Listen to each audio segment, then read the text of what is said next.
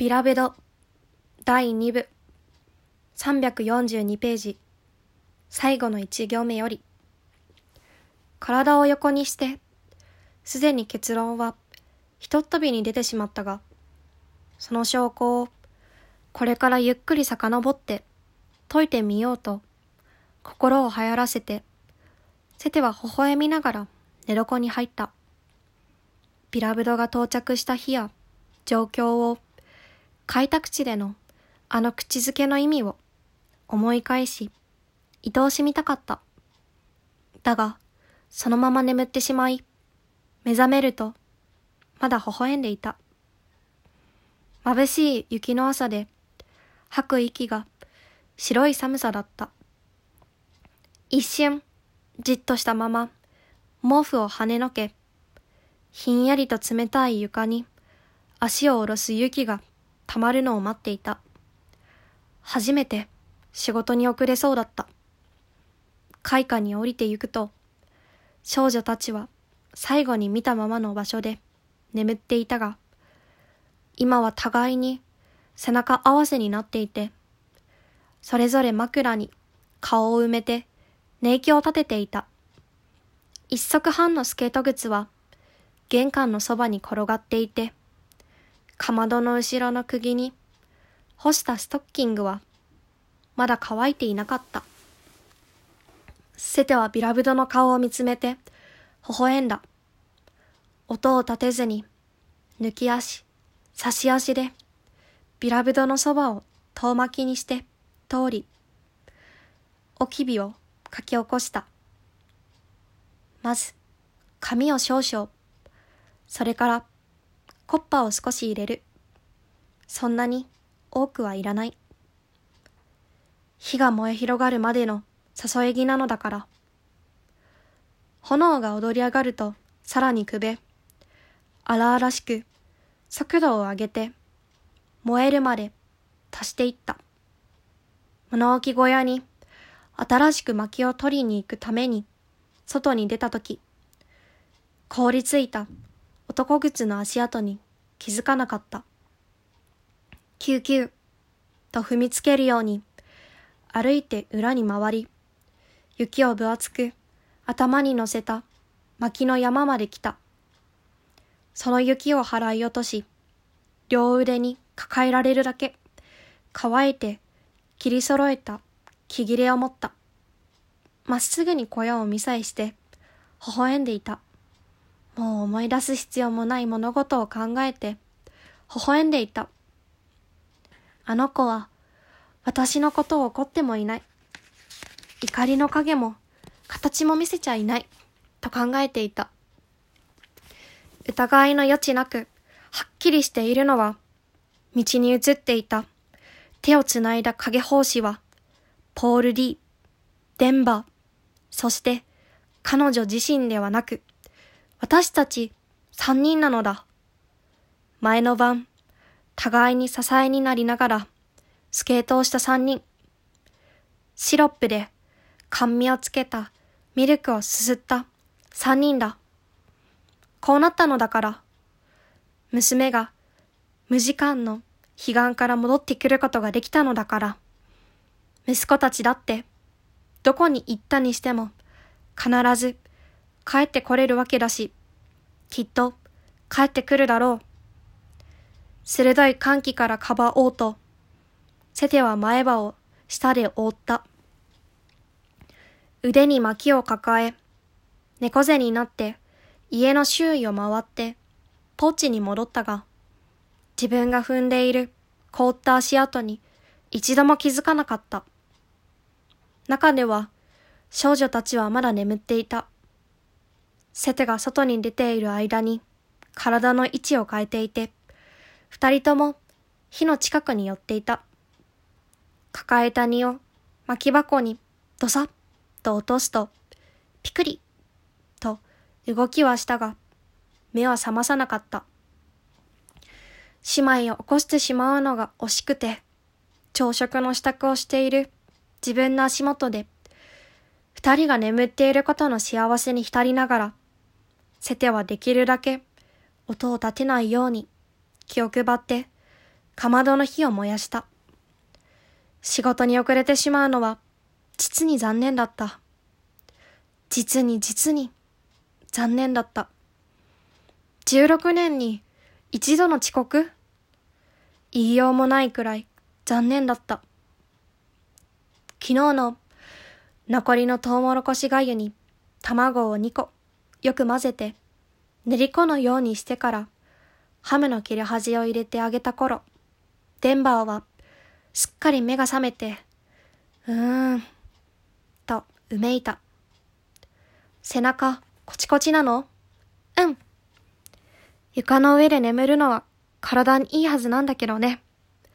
やたら痛いよ。あんなに派手に転んだせいかもしれない。デンバーはにっこりした。面白かったね。振り向いて軽い年季を立てているビラブドを見下ろした。起こさなきゃダメ？いいのよ。寝かしといて。でも、母さんの朝の見送りをしたがってるんだから。ちゃんと気をつけてるから大丈夫。と言ってから、セテは考えた。面と向かって口を開き、私は知ってるのよ。この子に知らせる前に、まず自分で心に思うのは、いい気持ち。もうこれからは思い出さなくてもいいあらゆることを心に思おう。ベビーの忠告通りにしよう。まず心に思って、それからすべてを置いてしまう。永遠に。ポール D は、家の外には世界がある。そして、私もその中で生きられるんだって、私を信じ込ませてしまったけど、そんなことはできっこないってことぐらい分かっていてもよかったのに。本当は、私、分かっていたんだわ。自分の家の外で怒ってるってことはどんなことだって私には無関係。世界はこの部屋の中だわ。ここにすべてが、必要なすべてがあるんだ。ガツガツと脇目も振らず、三人は男のように食べた。ほとんど口も聞かず、相手がそばにいることと、時々、目を覗き合えることに満足していた。セテが髪をショールで覆い、暖かく着込んで、街に出かける支度をした時は、すでに昼近かった。家を出た時も、例の足跡も見なければ、わなわのように、124番地をぐるぐる巻きにする想像しい声も聞かなかった。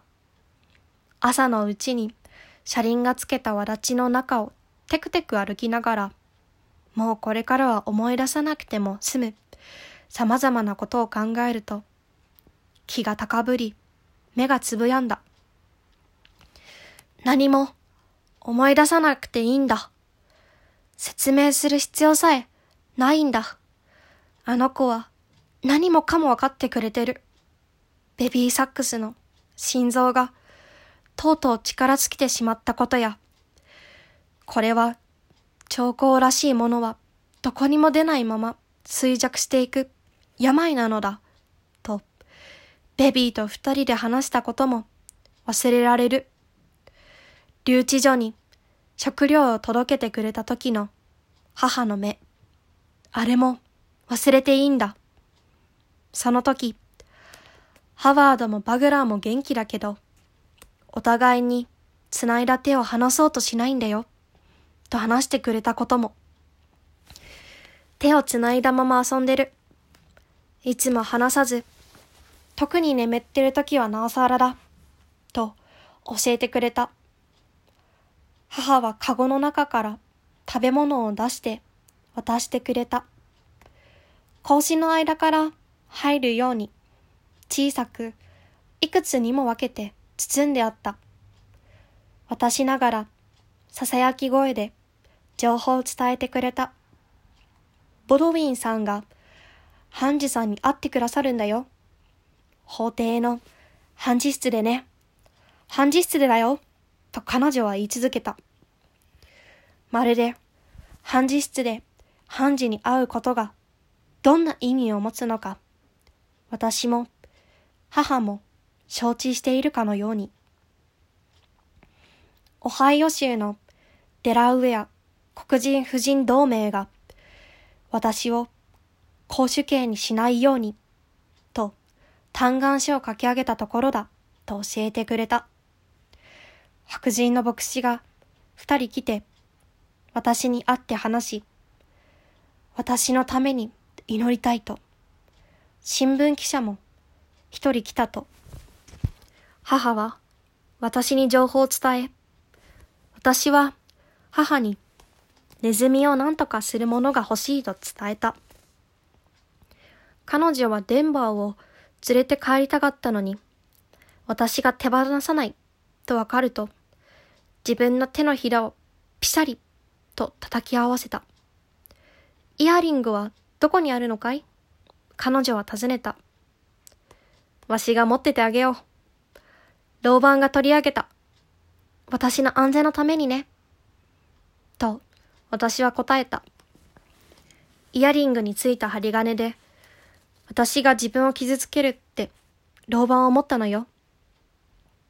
ベビーサックスは、片手で口を覆った。先生は、街を出て行ったよ。彼女は言った。返還請求を提出して、さっさと帰ったよ。お上はお前を、埋葬の時には出してくれるつもりだよ。とも言った。葬式じゃない。埋葬の時だけだ。その通りになった。保安官がついてたけど、庭車の上で、デンバーにお乳を飲ますときは、そっぽを向いてくれた。ハワードも、バグラーも、決して私を力寄ら、近寄らせようとせず、あの子たちの髪の毛に触れるほどにも、そばに行けなかった。人が大勢いたと思うけど、顔桶しか目に入らなかった。パイク牧師が本当に大きな声で喋ったけど、耳に入ってこなかった。最初の二言だけは聞こえたけど、3ヶ月後、デンバーが離乳食を食べなきゃならない時期が来て、釈放された時、私はすぐにお前の墓石を買いに行ったんだよ。だけど、名誉を掘らせるお金がなかったから、私にあるもので受け取ってもらったの。物々交換って言えるかもしれないね。全部掘ってくれって頼むことを思いつかなかったのを今日の今日まで後悔してる。パイク牧師が喋ったことで私の耳に入ったのは Dearly Beloved かけがえなく愛されし者。これが私にとってのお前なの。それじゃ、 Beloved。一言だけしか惚れなかったことは悔やまなくてもいいんだ。だから、食肉処理場のことや、その豚の囲い場にやってきて、身を塞ぐ土曜日の女たちのことなど、思い出さなくてもいいんだ。私のやったことが、ベビーサックスの人生を変えてしまったことも、忘れていいんだ。開拓地にも行かなくなったし、友達もいなくなった。洗濯と靴修理だけの人生。そういうこともみんな、今は忘れてしまっていいんだわ。だって、私がお墓をちゃんと建てたったん。お前は家に戻ってきて、みんなにそれと気づかせて、気づかせ、私を悩ませて、ちっともそっとしておいてくれなかったんだもの。あの頃、私は分かっていなかった。お前が私のことを怒っているものとばかり思ってた。だけど、今はわかるよ。あの時、怒っていたとしても、今はそうじゃない。だってお前は、こうして私のところへ帰ってきてくれたんだもの。それに、私の考えてたことは正しかったんだわ。私の住んでる家の外には世界なんぞありゃしないっていうこと。知りたいのは一つだけ。傷跡はうんと広いの ?16 年で初めての遅刻をしながらも時間が停止した現在にすっぽり見送るんだまま、セテが職場に向かって歩いていたとき、スタンプペイロは疲労と生涯の習慣を相手に戦っていた。奴らが勝利を収めたのだと信じたので、ベビーサックスは開拓地に行くのを拒んだが、スタンプはそんな勝利を認めることを拒んだ。ベビーサックスの家には勝手口はなかったから、ベビーの家のただ一つのドアを叩こうと、歓喜と想像しい声の壁に立ち向かった。勇気を得ようと、ポケットの中で赤いリボンをしっかり掴んだ。最初は小さく、それから強く叩いた。最後には激しくバンバン叩いた。こんなことがあるなんて信じられなかったのだ。黒人が住んでいる家のドアが彼の前で勢いよく開かないなんて。窓のところまで歩いて行って泣きたくなった。案の定、人はいたのに、誰一人としてドアを開けに立た立たなかったのだ。ポケットのリボンの切れ端をちぎれるまでもみくしゃにしながら、彼は回れ右をして階段を降りた。自分が受けた恥、自分が感じた負い目で頭がいっぱいになって、好奇心の生まれる余地などありはしなかった。窓から覗き込むと、丸めた背中が二つ、こちらを向いていた。一つの背中には、誰だかわかる頭がついていた。もう一つの背中を見て、不安になった。彼には見覚えがなかったし、そろ、それと考えられる人間も思い当たらなかった。誰も思い当たらなかった。それに、誰もあの家を訪問するものはなかったのだ。浮かぬ気持ちで朝食を済ませた後で、エラとジョンが知っていることを聞き出そうと、二人を訪れた。二人の家に行けば、何もかも生産済みだと思い込んで生きてきたこの歳月の後で、自ら自身につけたスタンプペイロの名は、ふさわしい名ではなく、まだ、ペイド、支払いの済んでない負債があることが、わかるかもしれなかった。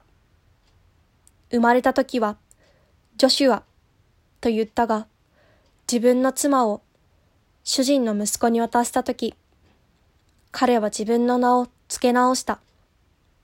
誰も殺さなかった。ということは、自殺もしなかったわけだが、ということは、妻をおめおめおと、おめおめと手渡したことになり、そうしたのは、妻が彼に生きていてくれ、と頼んだからだ。あんたが死んじまったら、あの若造が私を用済みにしたとき、どこに、誰のとこに戻っていけるのさ、と彼女は説得した。あんな贈り物をしたのだから、もう誰にも何の借りもないんだ、と判断した。どんな負債があったにしろ、あの行為ですっかり支払いが済んだのだ。誰にも何の借りもないと、気ままに勝手に振る舞うようになるのじゃないか。廃墟者にさもなければ飲んだくれになるんじゃないか、と彼は思い、ある点ではそうなった。しかし、どうしようもなかった。ちゃんと働くと思えば、気のない仕事をする。ちょっと働くかと思えば、一切仕事をしない。分別を見せたかと思うと、馬鹿な真似をする。眠る、目を覚ます。誰かが好きで、誰かを嫌う。こんなことをしていても、大して生きているとも言えず、心は全く満たされなかった。そこで、彼は悲惨という負債を背負っている人々が、そこから逃れるために、様々な支払いをするのを手伝ってやることで、自分の借りのない状態を拡張した。くたくたになった逃亡奴隷がいる彼はその者たちを向こう岸に渡して、支払いは済んだよ。と言ってやった。言ってみれば、彼らに、おのおのの譲渡証書を与えたのだ。あんた方は払ったんだ。今度は人生の方が、あんた方に借りがある。彼の行為に対する、いわば領収書は、ノックなど不要な、いつでも歓迎してくれる、家々のドアだった。ジョンとエラの家も、その一つで、彼はその前に立って、誰かおるかねと一言だ、言っただけで、エラが蝶つがいをきしませて、ドアを開けた。どこに雲隠れしてたんだね。スタンプが家にこもってるんだったら、風に違いないって、ジョンに言ってたんだよ。いや、外に出てたよ。彼は、ひさしのついた帽子を脱いで、頭皮をゴシゴシ揉んだ。外ってどこ？ここらじゃないよね。エラはストーブの後ろの星砂に下着を二組かけた。今朝、ベビーサックスのとこへ寄ったんだ。あんなとこに何の用があるんだね。エラが尋ねた。誰かが呼んだのかい？あそこにいるのはベビーの身内だよ。ベビーの家族を見舞うのに正体はいらん。ふーんだ。エラは動じなかった。あの、たげたげしい事件までは、エラはベビーサックスの友達だったし、セテの友達でもあった。サーカスで会釈したことを別にすれば、エラはセテを完全に無視してきた。見たことのない人間があの家にいる。女だ。あんたなら誰だか知ってるかもしれない。と思ってね。この町の新顔のニガロのことなら一人残らず知ってるからね。彼女は答えた。どんな顔してたのかい？確かにデンバーじゃないんだね。デンバーなら知ってる。その娘は細っこかった。確かかい？自分の目で見たものは分かってるつもりだ。124番地でだったら何を見たって不思議じゃないからね。まったくだ。ポール D に聞いてみた方がいいよ。彼女は言った。居所が突き止められないんだ。とスタンプは答えたが、それは本当だった。しかし、ポール D を見つけようとする、それまでの彼の努力には、熱意がこもっていなかった。食肉処理場の陰気な裏庭で漏らした情報が原因で、この男の人生を変えてしまった後、スタンプは彼と顔を合わせる心構えができていなかった。あの人は、教会で寝泊まりしてるよ。エラが言った。教会。スタンプは愕然とし、そして、ひどく傷ついた。そう。パイク牧師に、地下室に住んでいいかって頼んだそうだよ。あそこは偽善者のおためごかしみたいに冷えるのに。あの人だって、そのくらい知ってると思うけどね。なぜ、そんなことをするんだろう。きっと、プライドが高い、みたいだよ。あんなとこに、泊まらなくたっていいのに、誰だってあの男を引き受け、泊まらせてくれるのに。エラはぐるっとこちらを向いて、スタンプペイドの顔を見た。遠くから人の心を読むなんて誰にもできないよ。あの人が誰かに頼みさえすりゃいいんだ。なぜだなぜ頼めきゃならなんだ。ならんのだ。誰も進んで申し出ることができんのか。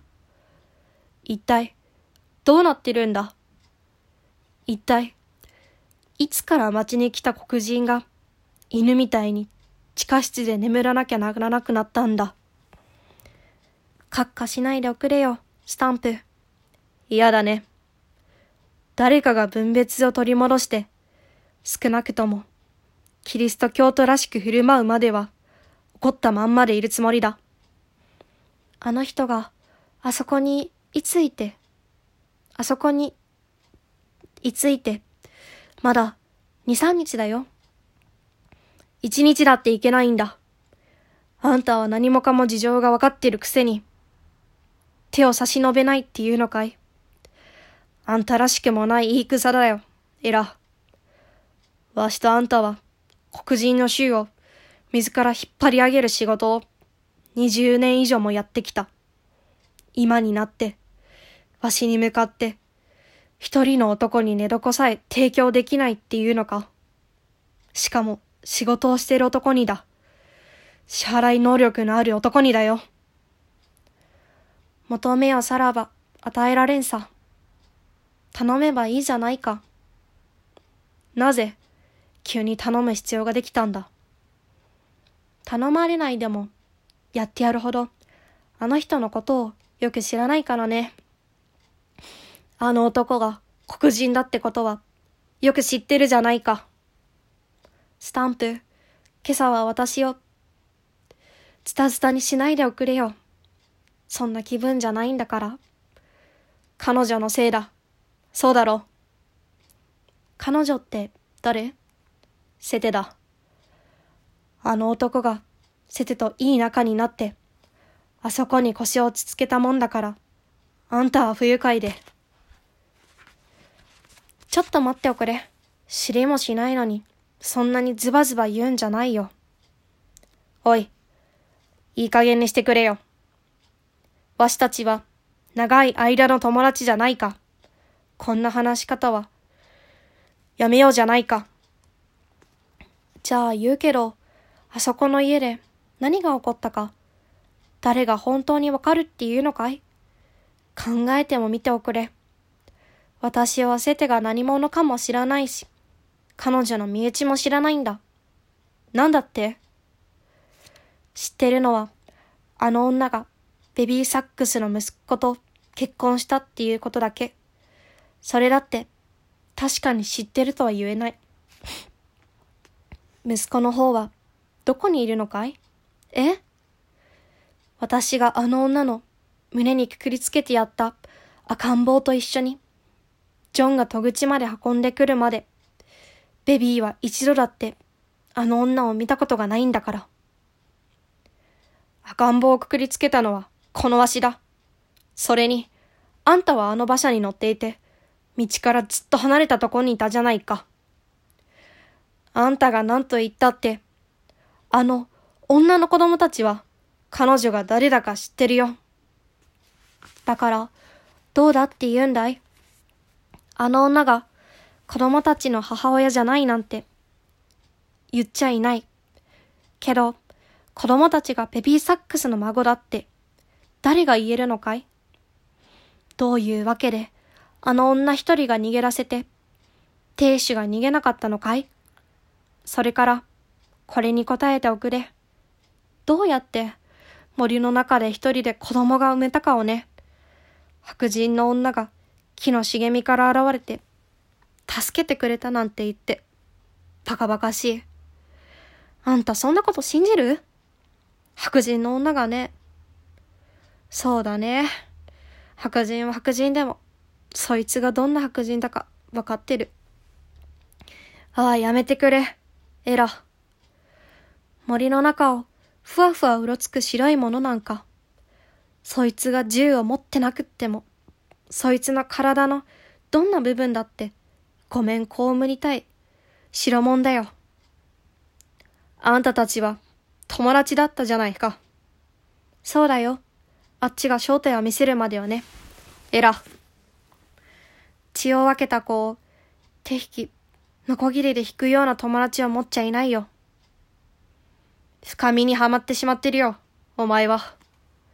おあいにくさま。私は乾いた陸の上にいるし、そこから動かないつもりだよ。水につかっちまってるのは、そっちの方だよ。あんたが話してることは、ちょっとでもポール D と何か関係があるのかね。あの男が逃げ出したのはなぜ？答えてよ。わしが追い出した。あんたが？わしが、あの男に話したんだ。新聞を見せて、例のことについて、セテのしたことをね。あの男に読んでやったんだ。彼はその日のうちに出て行った。そんなこと教えてくれなかったじゃない。私は彼が知っていたんだとばかり思ってた。何も知らなかったんだ。ただあんな女とは知り合いだった。二人がベビーサックスが働いていた農園にいた時からね。彼はベビーサックスを知ってたのかい？もちろん知っていた。ベビーの息子のハーレモだ。それで、セテがやったことが分かって出て行ったわけだね。どうやらあの男にも泊まる場所ができた、できそうだな。あんたの話で事情が分かったんだよ。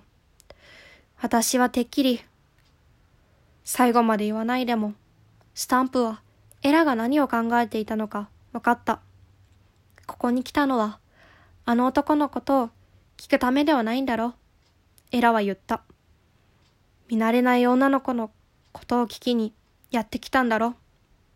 その通りだよ。じゃあ、ポール D なら、彼女が誰だか知ってるに違いない。誰かじゃなかったら何かをね。あんたの頭は幽霊のことでいっぱいになってるね。どこを向いてもあんたには幽霊が見えるんだ。ひどい死に方をした人たちは地下でずっとしてないってことをあんただってよく知ってるじゃない。彼にはそうじゃないとは言えなかった。イエスとイエス・キリストだって否定しなかったのだから。そこでスタンプは悪い感情が残っていないことを示すために、エラが作った豚の臓物の煮込みゼリーを食べてから、ポール D を探しに出かけた。ポール D は、聖なるあがない主教会の階段に腰をかけ、手首を肘の間に垂らし、目を隠していた。本日は以上になります。また明日の配信楽しみにしていてください。それでは失礼します。ありがとうございました。